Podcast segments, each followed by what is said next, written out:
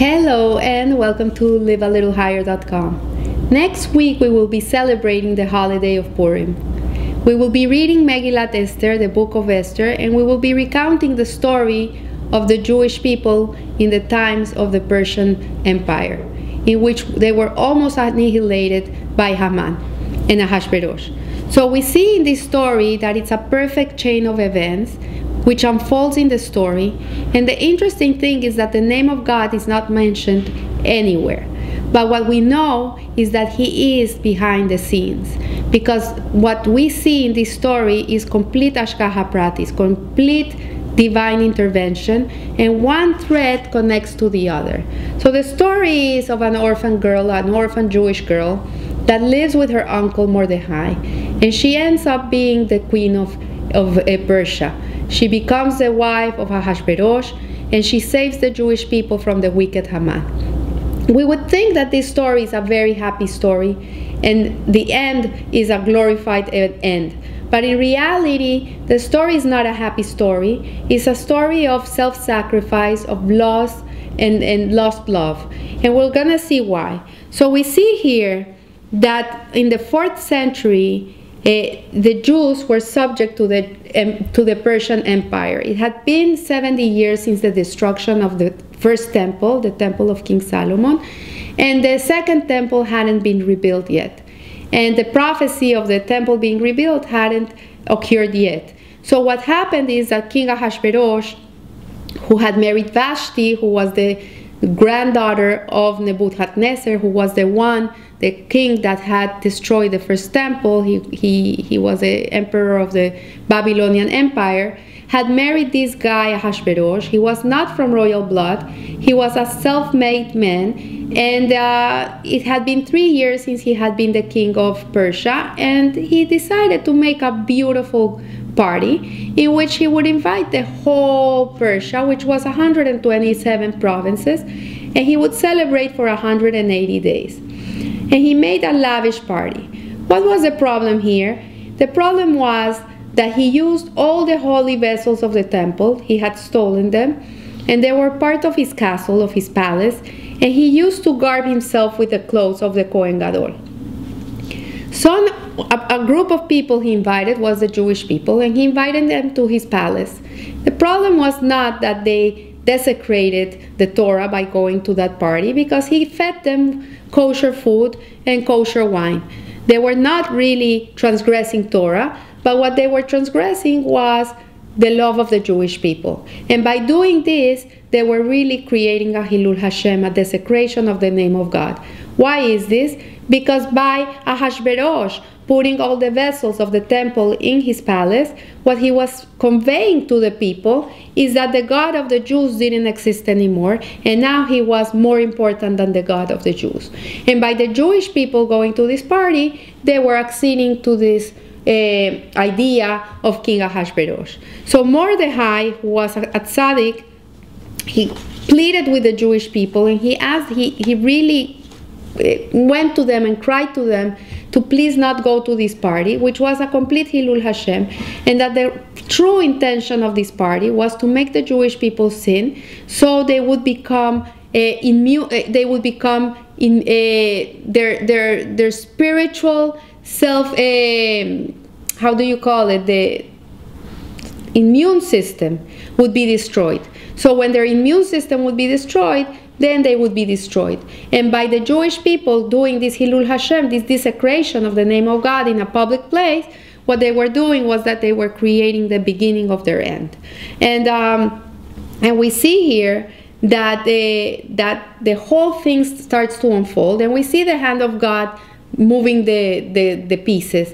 Queen Vashti was a beautiful woman, and King Ahasuerus in one of these parties is very drunk, and he wants his queen to come out and show herself in her most beautiful way, which was naked. And some commentaries say that at that day she was not feeling well, she had some rash on her skin. There's other commentators that say she had grown a tail and some horns. Whatever the reason was, she was not in her most beautiful way, and she didn't want to come out. So this king, in his drunkenness, decided to kill his queen. And the next day, when he woke up and he realized what he had done, It was devastating for him. So Haman decided to bring this idea that the king should marry again, and that they should bring all these girls from all the empire to come to the castle, to the palace, and live there for a year. And in this way he would try each one out and see which one he liked, and in this way he could marry again. So all these girls started coming from every province, one more beautiful than the other. They were groomed, they were dined, they were given beautiful clothes, they were given facials, they were given massages, they were given perfumes. They made them more beautiful than they were. And there was one girl that ended up in the palace who was Esther. Her real name was Hadassah. Hadassah means myrtle. And myrtle is a leaf, is a plant that has smell but has no taste. And it says that the sense of smell is the highest sense of all. It's the one that is connected to our soul, connected to our spiritual self. So this Hadassah, once she came into the palace, she became Esther, and the name Esther in Hebrew means hidden. So from here we see how everything is hidden and the truth doesn't come out. Does that sound like something you know in your life, in your personal life? Sometimes we go through things in our life that we don't understand, and the truth is hidden. And many, many, many years later, we can see the truth looking backwards. But in the moment, we cannot see it. So this is what happened here. And everything was Hashgacha Pratis. Everything was by divine interference. And if we look at our lives also, everything is divine. Everything is divine interference. There's nothing random. Everything is exact. And you are in the place you have to be, in the moment you have to be, doing what you have to do. There's no mistakes in the world. So this Esther, she comes into the palace, and her uncle Mordechai, who was actually her husband too, tells her to please hide her identity and don't tell anybody you're a Jewish girl because your life is in danger. Just tell them that you are part of the whole place, like you connect to every province. And everybody found grace in her. Everybody looked at her and everybody liked her, and she was lovable. She was not the most beautiful girl, but her beauty, her grace, her inside Haman, her was what came out, and this is what people loved. She tried very hard to not be the chosen one. She didn't go to all these massages and beauty treatments. She tried to dress very simple and humble. She tried to really not be seen. But nevertheless, the king, when he saw her, he saw the beauty inside, and this is the girl he wanted to marry. And this is how Queen Esther came to be. So Queen Esther begins her life in the palace, and a lot of things start happening. Haman decides he wants to kill the Jewish people, and he convinces Ahasuerus to give him the decree that they should be killed.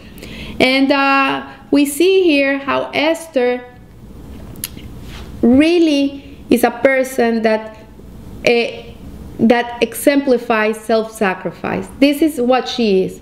She used to eat kosher in the palace. She used to eat raw vegetables, raw fruit.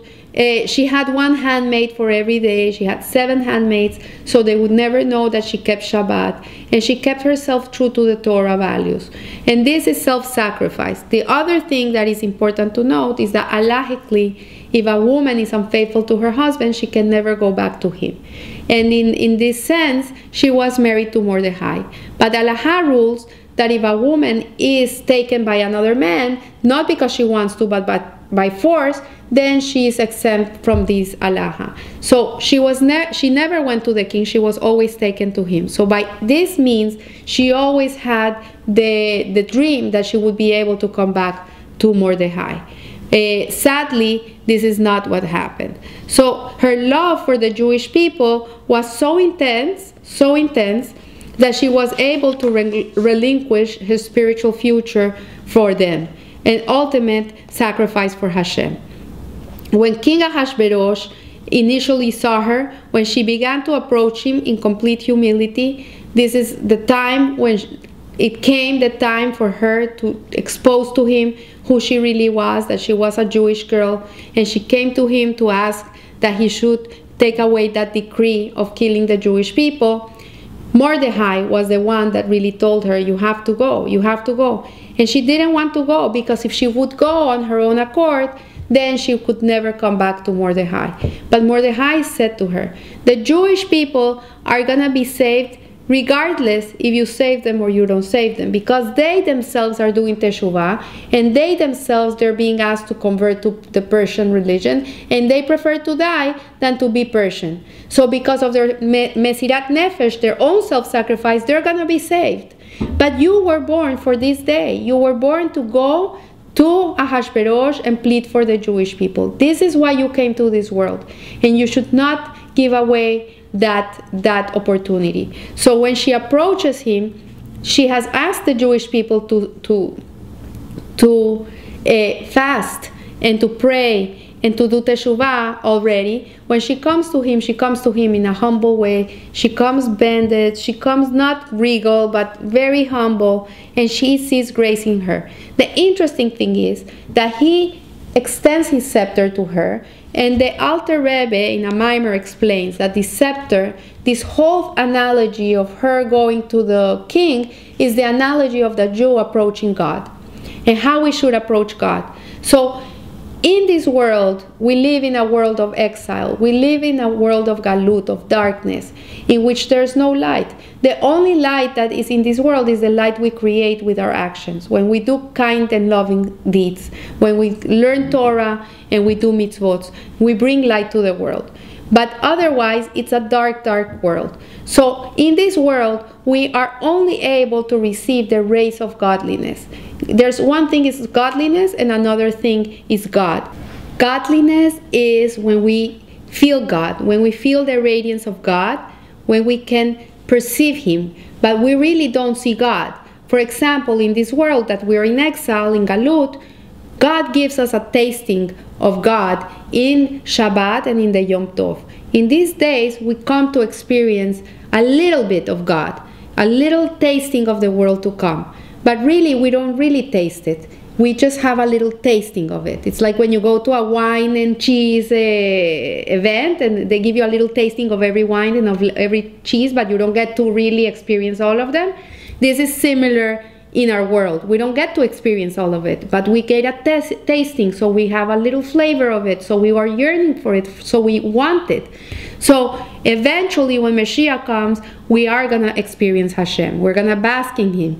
So this is the analogy of her touching the scepter, is that she really received that the godly part. Not the godliness, but God.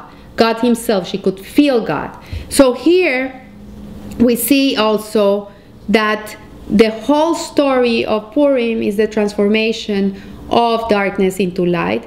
And that's the purpose of a Jew. We're thrown into this world, we're put in a body, we have a godly soul, we have an animal soul, we have a very complicated composition, and they're throwing us into this world, and they tell us when we're born, be righteous and not be wicked, and that's all the free will we have, is to choose to be good.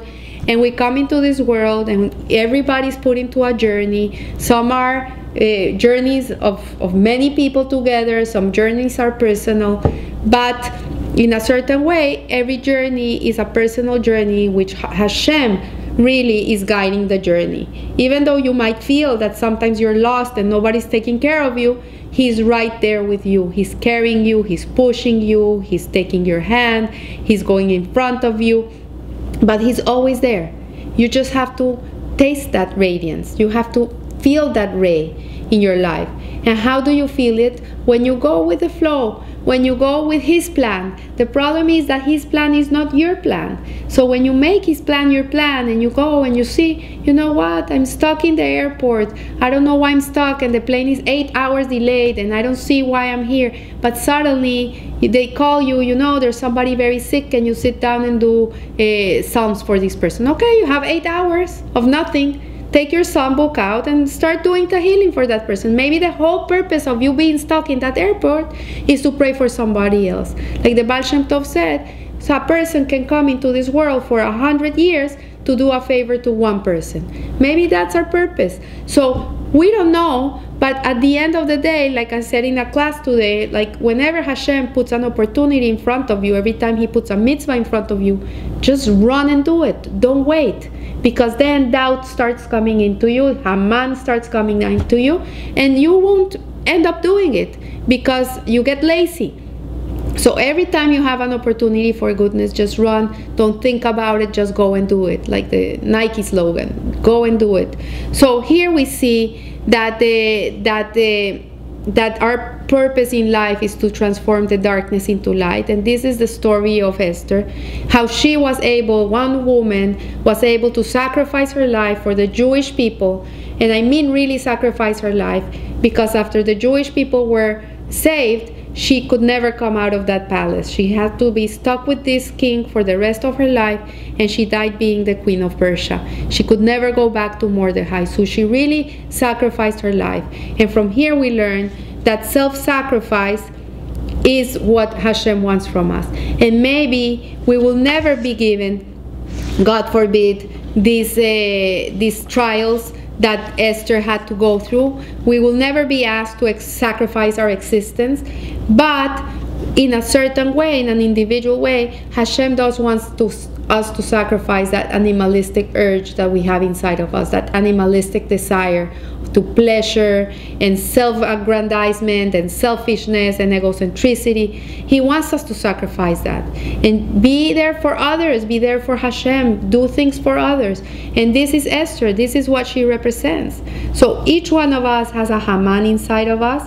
Haman came from Amalek, and Amalek means doubt in Gematria.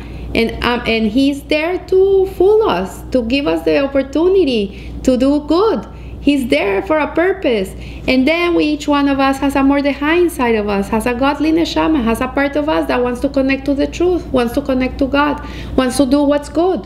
And then we have Esther, which is that mesirat nefesh, it's that self-sacrifice, that it is in our DNA. We do have that capacity in our lives to give ourselves for others and for Hashem. So I want to wish you a Chag Sameach, happy Purim. Know that your life matters, that you are very precious in the eyes of God, and that you're very important because you have a purpose that nobody else can fulfill.